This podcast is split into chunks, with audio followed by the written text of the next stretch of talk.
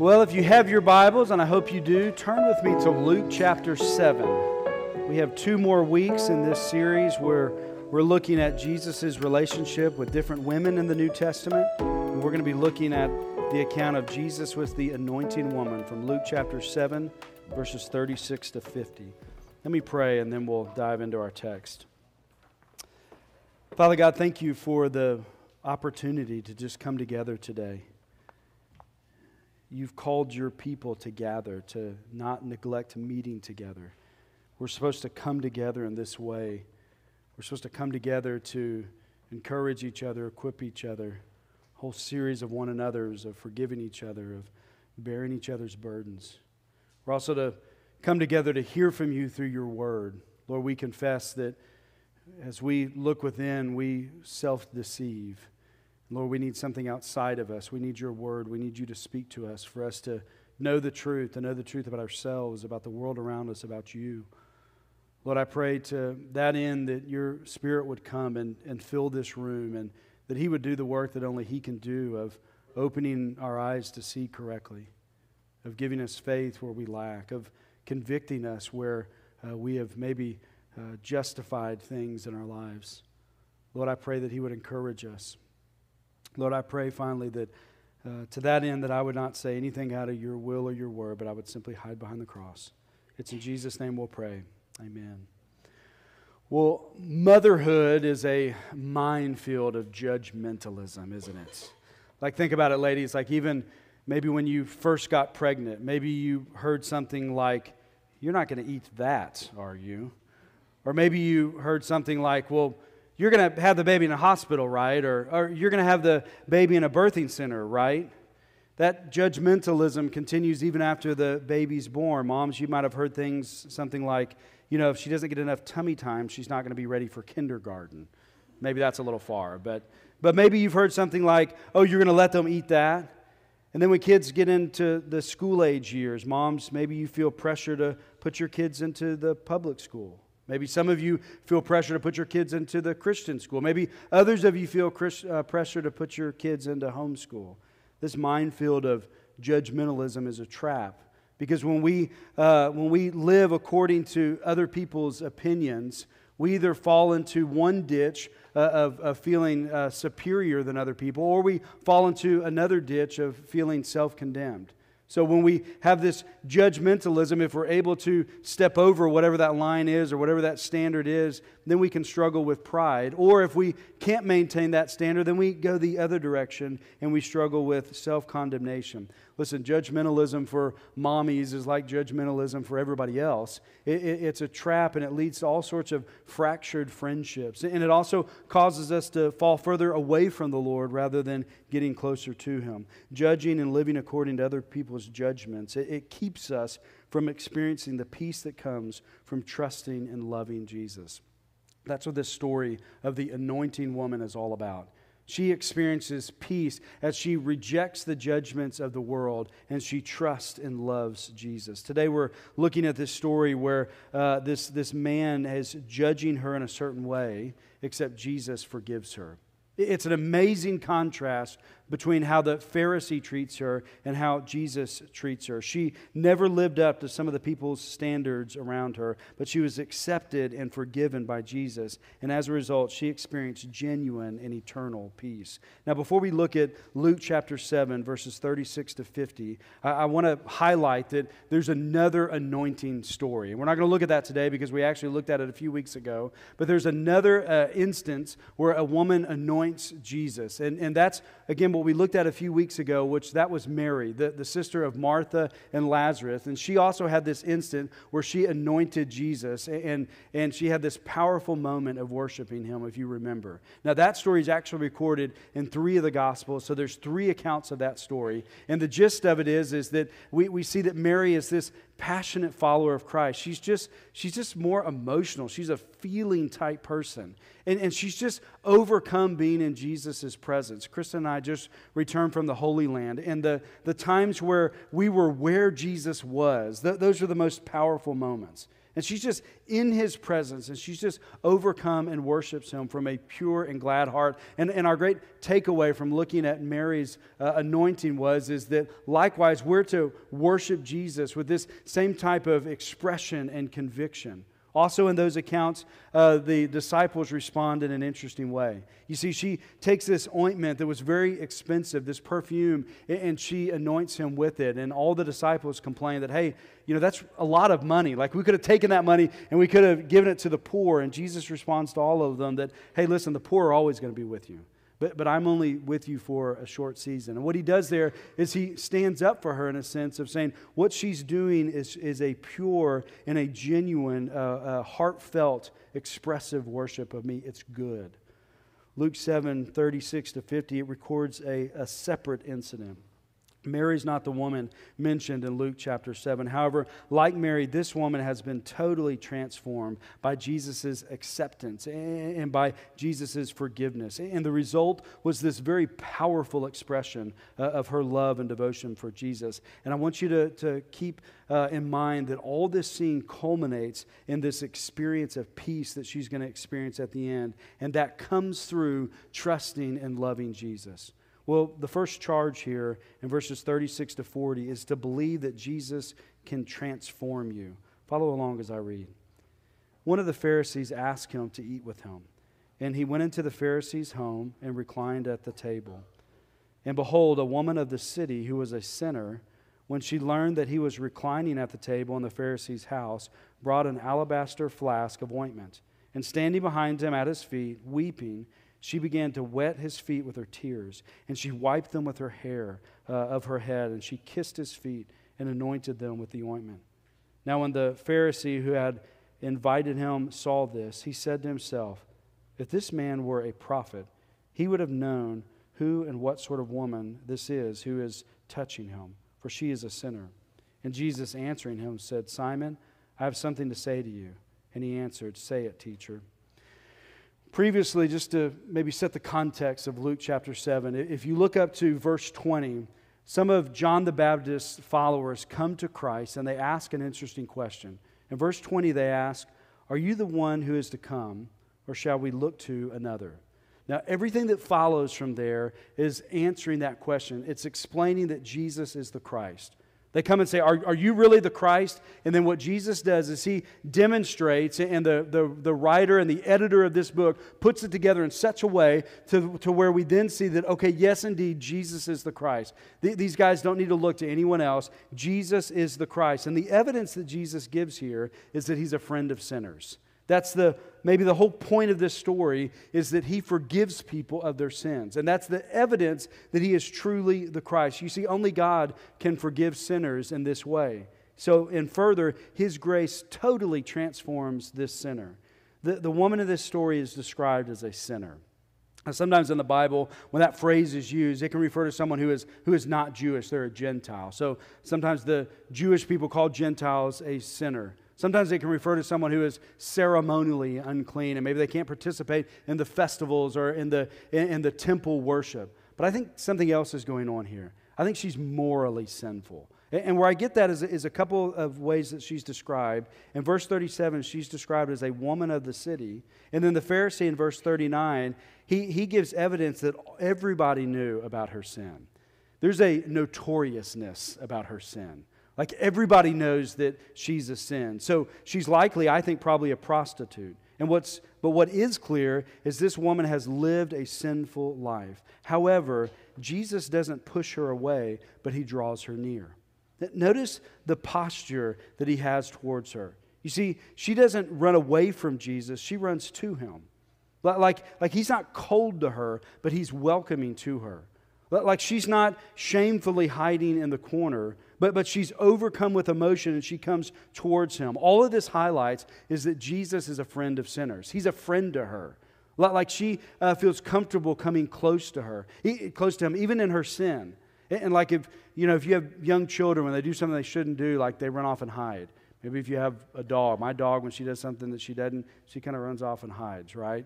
It, we, we do that with God, don't we? That when we're doing something that we shouldn't, we, we just kind of go away from him. But, but that's not Jesus' posture towards sinners.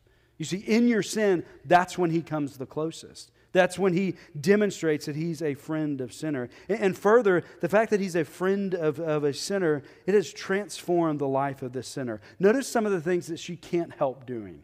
Like there's some instinctual things that she does. Out of this grace that he's given her, she does four things. First off, she anoints him.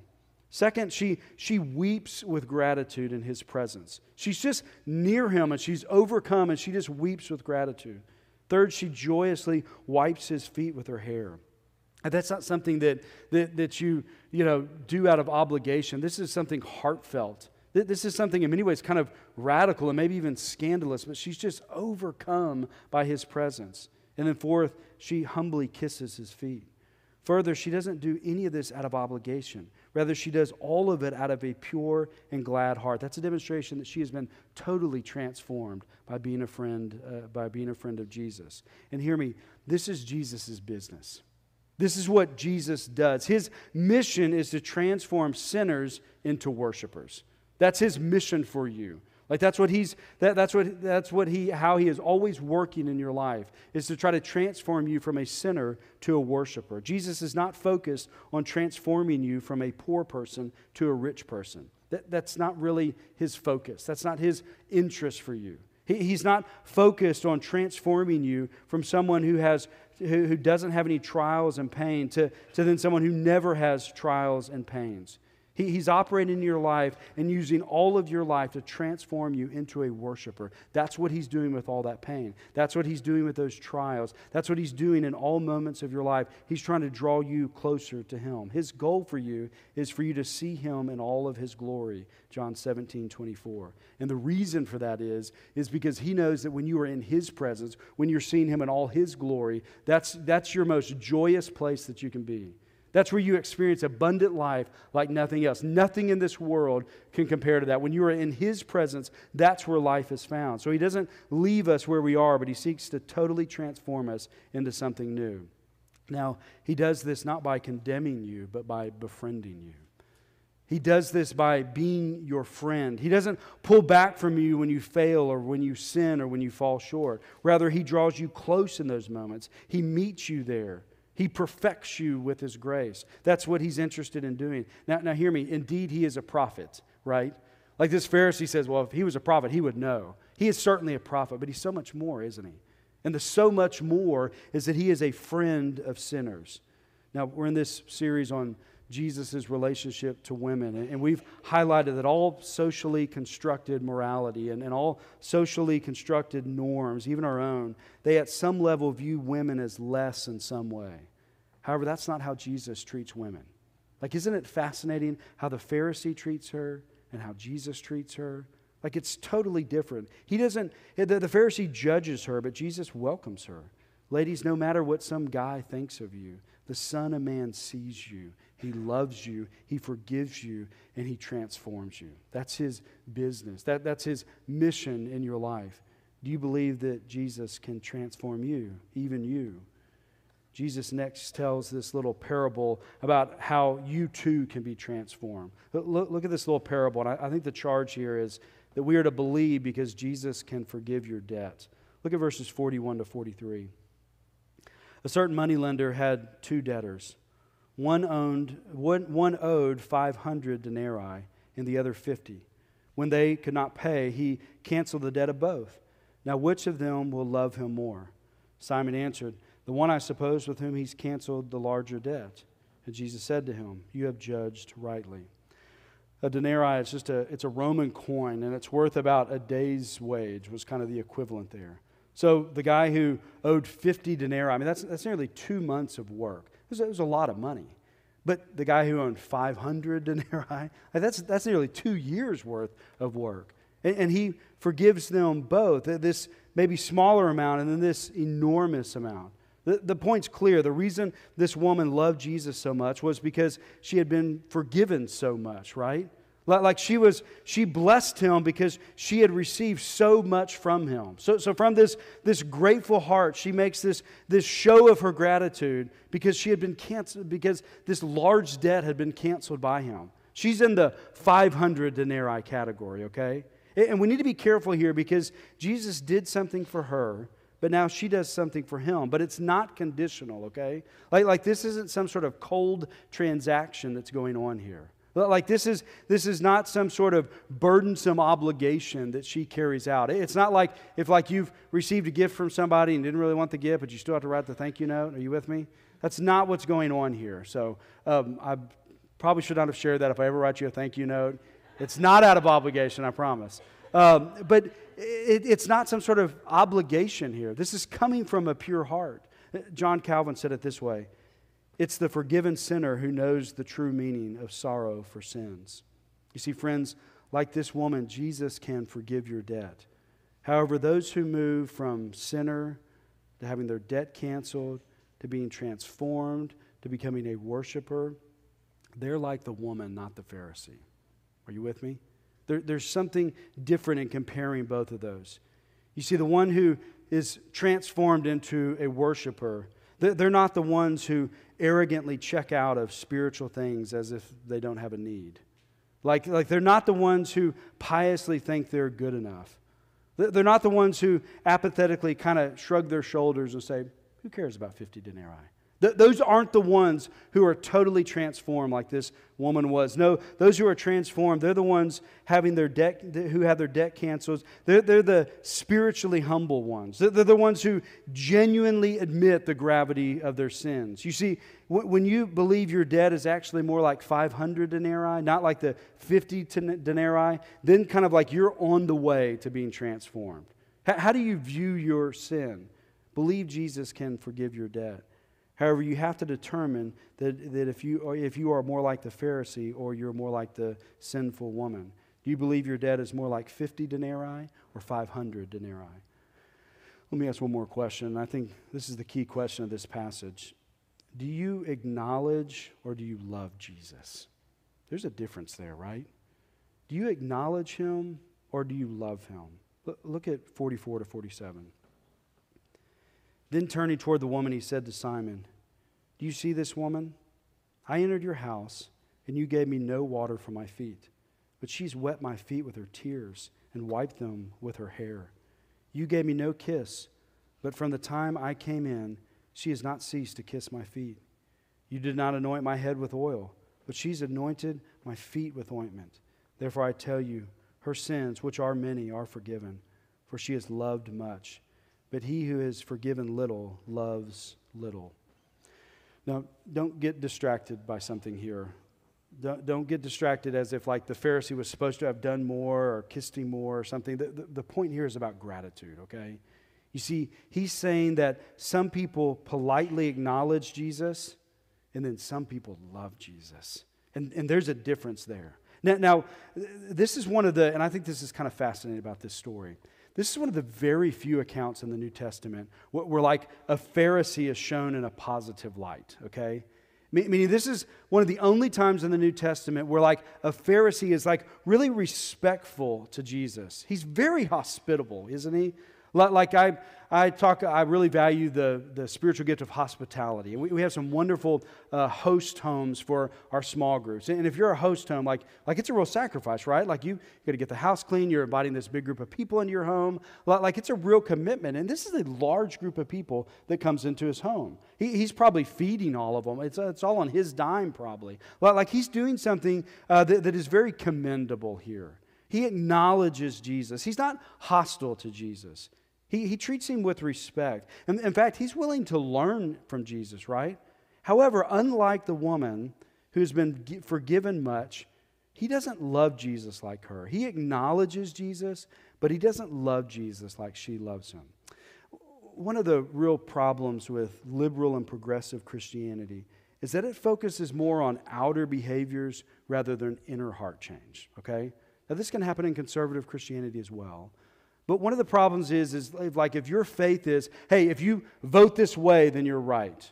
Or if you, okay, understand this sociological theory, then, then you're good. Or if you advocate for this aspect of social justice, th- then that's really true religion. The, the problem with all that is that can be done kind of on the outside in your own human strength. So it can become very legalistic, right? Like you can do all those things, check that box, feel really good about yourself, look down on people who don't have that, and it can all be done on the outside, and it can be very judgmental, and it can be very legalistic.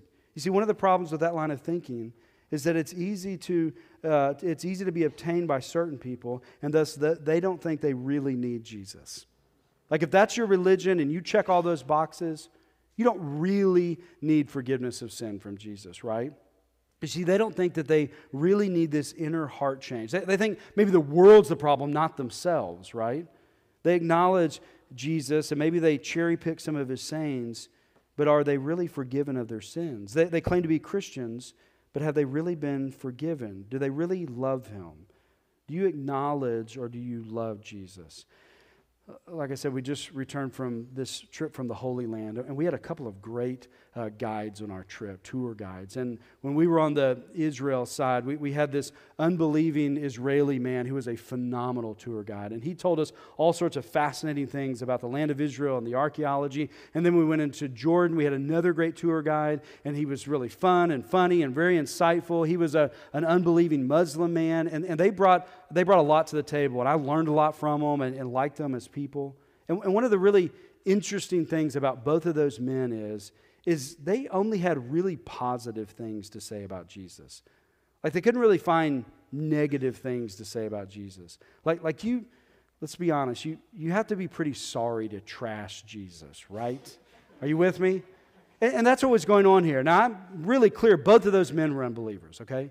Both of those men were not Christian people. But, but they couldn't really trash Jesus. Like, like they acknowledged that Jesus was a good person. When we were up on that spot where Jesus maybe preached the Sermon on the Mount, like this man went on and on about how powerful that sermon was. And man, if we could only live according to those teachings. Like they were quick to acknowledge Jesus. However, Jesus is making a distinction here between the person who acknowledges him and the person who loves him. You see, the one who loves him is like the woman, not the Pharisee. The woman who loves him is the woman who doesn't rush past Jesus. The one who loves him is the one who, who doesn't think they have it all together. The one who truly loves Jesus is the one who slows down and ponders what is Jesus really saying? What is Jesus really teaching? The one who loves him takes to heart the need they have for him. The one who loves him admits that they have a need to be forgiven. The one who loves him truly believes what he did on the cross. And the one who loves him takes to heart the forgiveness that he offers. Again, do you acknowledge him or do you love him? Let's look at this final section and see how we experience peace by trusting in Jesus. And he said to her, Your sins are forgiven. Then these and then those who were at the table with him began to say among themselves, Who is this? Who even forgives sins? And he said to the woman, Your faith has saved you. Go in peace. Jesus said in verse 47 about her that he forgives her of her sins. And then in 48, he says directly to her, Your sins are forgiven. It's kind of a pattern we've seen in some of these other passages where, where men are willing to talk about the women, but Jesus talks to the woman. Like he addresses her directly, he speaks to her directly, he forgives her sins directly. There's a dignity that he shows her. And what he shows her is forgiven, forgiveness. He forgives her sins. He doesn't say her sin is not sin. He recognizes her sin as sin, but then he forgives her. What that means is he gives her mercy where judgment should be, uh, should be given, right? He gives her mercy and grace and forgiveness there instead of giving her judgment. When people treat us that way, and I'm sure you've had people who treat you that way, it, it really melts your heart and softens you in a way, doesn't it? Like when someone treats you that way, aren't you like, don't you just like love them forever? Like, like you're in with them.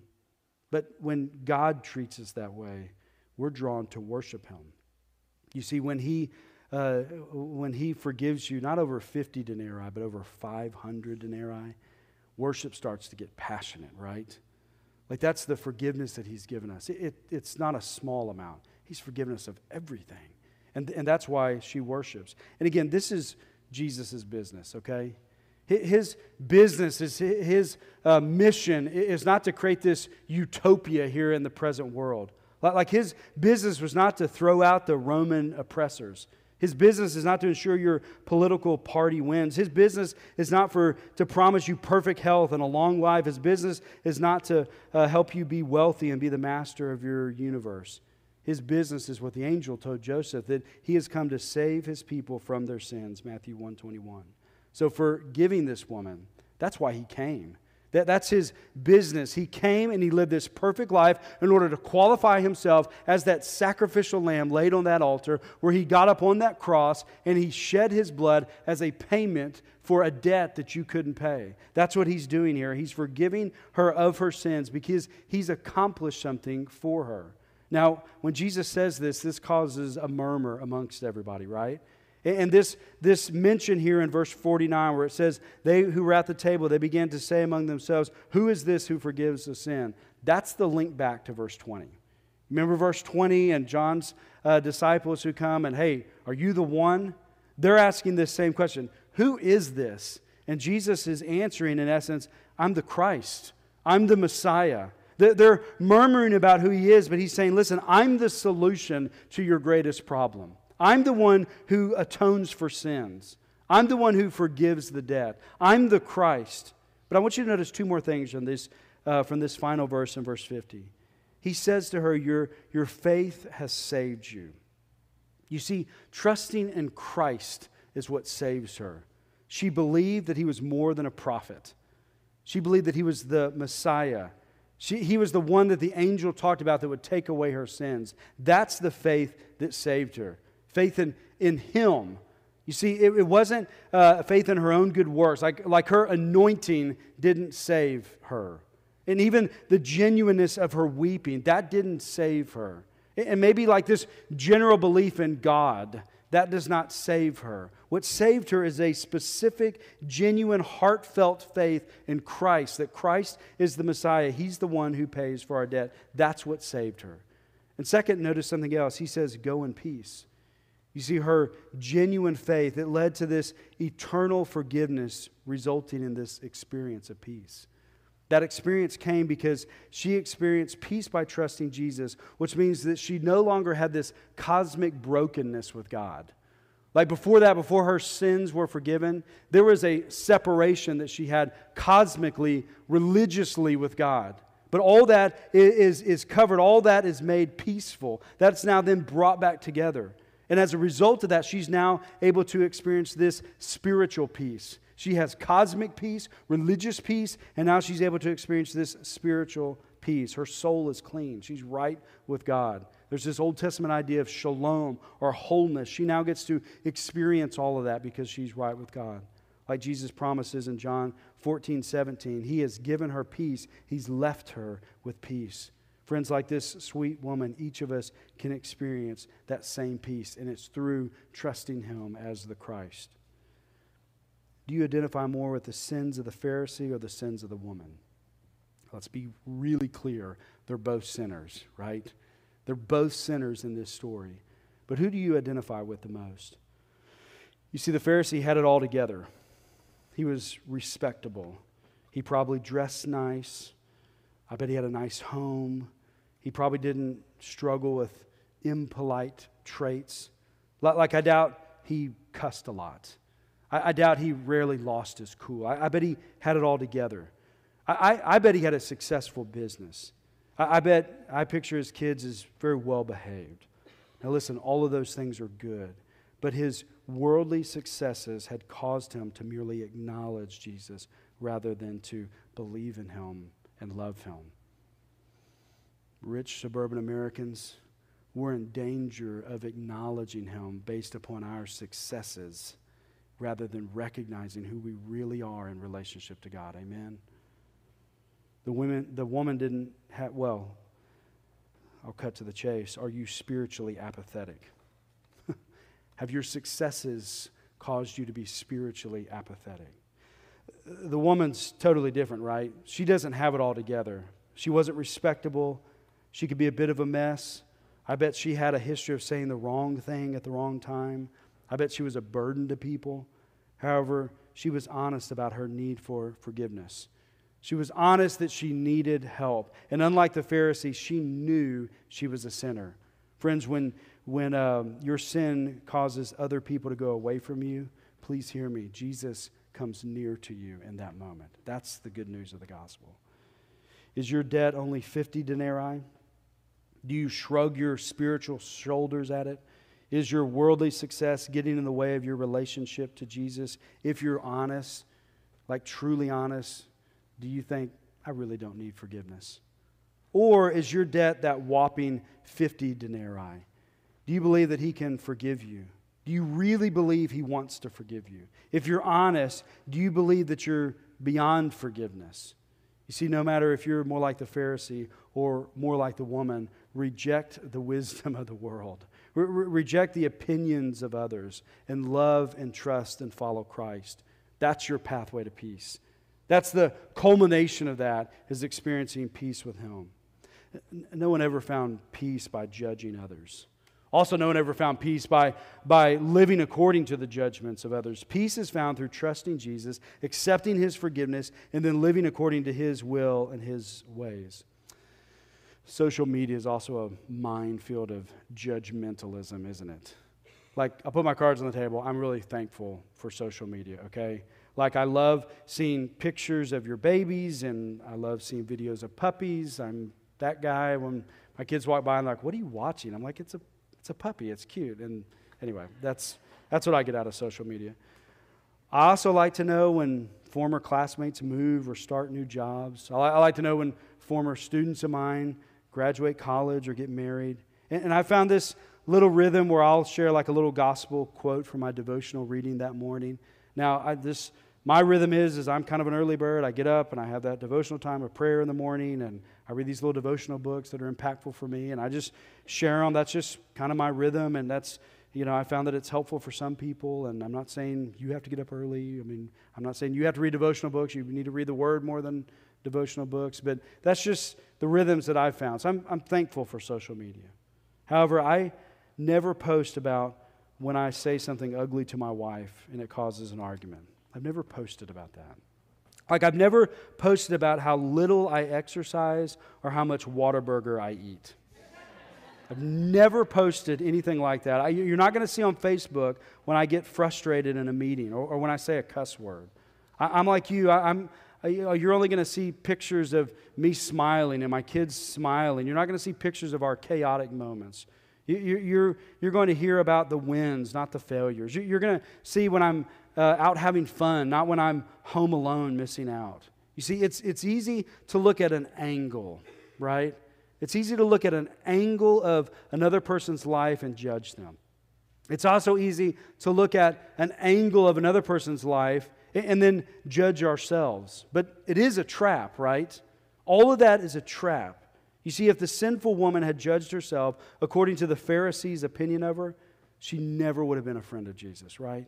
She never would have uh, uh, believed that he would have welcomed her as a friend. You see, if she had believed the opinions of others, she never would have received Jesus' forgiveness. You see, if she lived according to what the world said about her, if she had lived according to the world's opinion, she never would have experienced the peace that he gave her. Friends, human empowered righteousness, successful righteousness, that can obstruct worship. Living according to other people's opinions. That also gets in the way of being a friend of Jesus. However, accepting Jesus' grace, that's what leads to greater love, greater trust, and ultimately peace.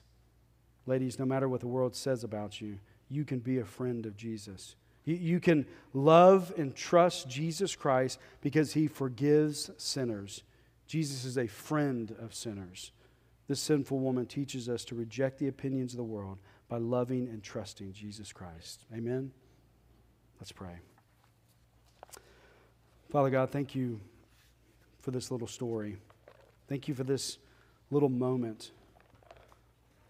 Lord, I pray that we would not believe what the world says about us, but that we would believe what you say about us. Lord, if even if the world condemns us, I pray that we would believe that we can be right with you as a result of your work on the cross. Lord, for those of us in this room who are successful, maybe they're successful religiously, maybe they're successful financially or successful as parents or have successful children. Lord, I pray that none of that would breed pride in us. But I pray that we would be spiritually humble, recognizing our debt is not 50 denarii, but 5 million denarii. And Lord, I pray that that would be a starting point for being totally transformed from sinners to worshipers. It's in Jesus' name we'll pray.